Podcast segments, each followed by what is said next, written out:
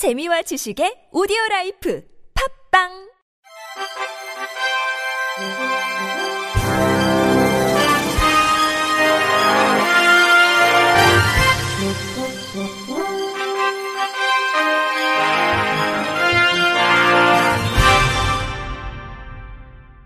청취자 여러분 안녕하십니까? 8월 다섯째 주 주간 KBIC 뉴스입니다. 대한민국 국가대표 선수단이 2023 버밍엄 IBSA 세계 시각장애인 경기대회에서 금메달 6개, 은메달 4개, 동메달 2개를 획득하는 쾌거를 거뒀습니다.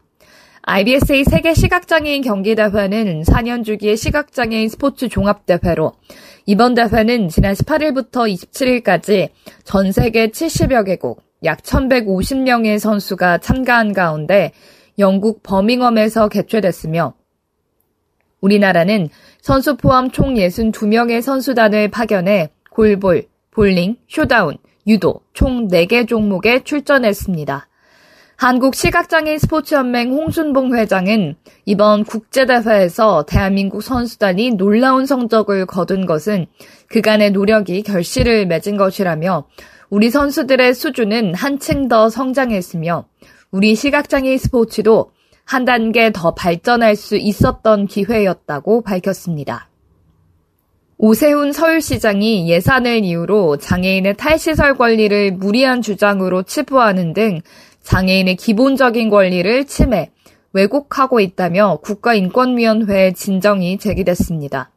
전 장현은 서울시는 오세훈 시장이 재임하던 2009년부터 최초로 탈시설 정책을 시행했지만 서울시는 지난달 20일 보도자료를 통해 탈시설의 취지는 자립 능력이 있는 장애인들이 본인의 의사에 기반한 다양한 거주 선택권을 행사해 자립하도록 하는 것이라고 보도함에 따라 서울시 탈시설 조례와 국제적인 규약에 명시된 장애인의 탈시설 권리에 대한 취지를 왜곡했다고 주장했습니다. 이에 대해 장애인 차별금지 추진연대 김성현 사무국장은 서울시는 장애인이 지역사회에 살아가는데 차별받지 않도록 해야 하는 공공기관이라며 하지만 개인적 생활이 보장되지 않는 거주시설 안에서 살아갈 때에 예산과 탈시설 예산을 비교해야 하며 시설에서 나오는 것은 돈이 많이 든다고 말하고 있다고 지적했습니다. 이어 이런 서울시의 입장이 문제가 되는 것은 장애가 있다는 이유로 모두에게 보장돼야 할 권리를 비용으로 계산하면서 장애인의 권리가 침해받아도 된다고 생각하기 때문이라며 서울시의 기준에 따르면 많은 중증 장애인이 장애를 이유로 예산을 이유로 거주시설에서 나오지 못하게 된다고 덧붙였습니다. 내년 4인 가구 기준 생계급여가 역대 최대 인상폭인 21만 3천 원 증가하고 최중증 장애인의 주간 돌봄 서비스를 단계적으로 확대할 예정입니다. 기초생활보장제도 등 저소득층 관련 예산이 올해 17조 8천억 원보다 확대된 19조 4천억 원 편성됐습니다. 최중증 발달장애인에 대한 단계별 1대1 돌봄 체계를 구축하는 등 관련 예산이 6조 3천억 원 투입되는데 올해 5조 8천억 원 대비 5천억 원 증액됐습니다. 특별교통수단을 455대에서 558대로 늘리고 시청각 장애용 TV 보급을 3만 2천 대 늘리기로 했습니다. 의료 분야에서는 발달장애인 거점 병원을 12개에서 16개로 늘리고 장애 친화 건강검진 기관을 30개로 확대합니다.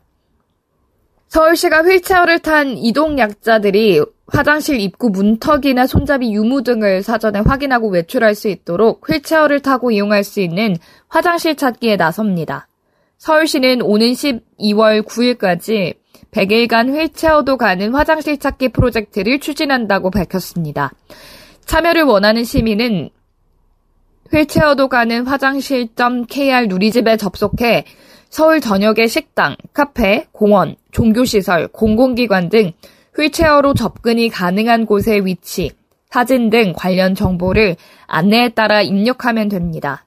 참여자에게는 최대 4시간의 봉사활동 시간이 인정되고 추첨을 통해 100명에게 모바일 커피 쿠폰을 제공합니다.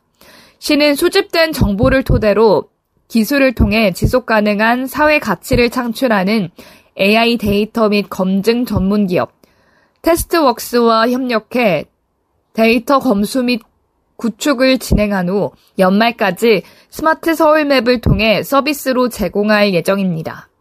웹툰 작가 주호민 씨가 발달장애를 가진 아들의 특수교사 A씨를 아동학대 혐의로 고소한 데 이어 A씨에게 유죄를 선고해달라는 의견서를 재판부에 제출한 것으로 확인됐습니다.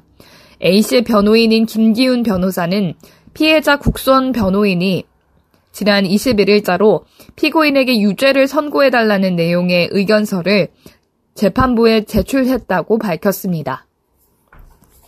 김 변호사는 의견서는 관련한 증거 서류까지 약 40페이지에 달한다며 선처해달라는 내용은 없고 오히려 편향된 언론 보도로 마치 피해자가 가해자로 전락했다 등의 내용이 담겨 있다고 설명했습니다. 앞서 주 씨는 지난 2일 자신의 유튜브를 통해 밝힌 입장에서 아내와 상의해 상대 선생님에 대한 선처를 구하는 탄원서를 제출하려고 한다. 직위 해제 조치 이후 재판 결과에 따라 교사의 삶이 크게 위협받을 수 있다는 것에 책임감을 느낀다. 가능한 피해를 최소화하면서 해결할 수 있도록 노력하겠다고 밝힌 바 있습니다. 장애인이 KTX 4인 동반석 세트를 예매해 할인을 받을 경우 장애인 운임 할인으로 할인받을 수 있는 폭이 더 큼에도 장애인 할인을 적용받을 수 없다는 지적이 나왔습니다.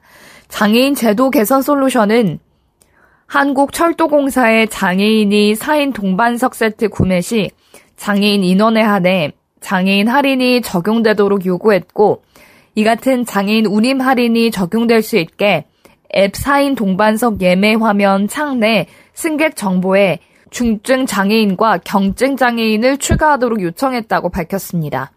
솔루션은 영화관에서도 조조 할인과 장애인 할인이 둘 다 적용되는 경우 할인율이 높은 장애인 할인을 적용하고 있다. 할인 가능한 것이 15%와 50%가 있다면 누구나 50%를 선택하고 싶을 것이라며 KTX 4인 동반석 할인 제도는 50%를 선택할 가능성을 원천 차단하고 있다고 꼬집었습니다. 9월부터 창덕궁과 덕수궁에서도 시각장애인들이 전문 안내 해설사의 생생한 설명을 들으며 궁을 관람할 수 있습니다.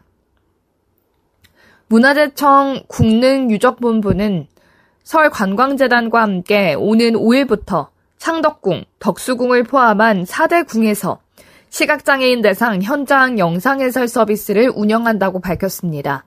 국능 유적본부는 지난 5월 서울관광재단과 업무 협약을 체결한 뒤 7월부터 경복궁과 창경궁 두 곳에서 시각장애인을 대상으로 해설 서비스를 운영해 왔습니다.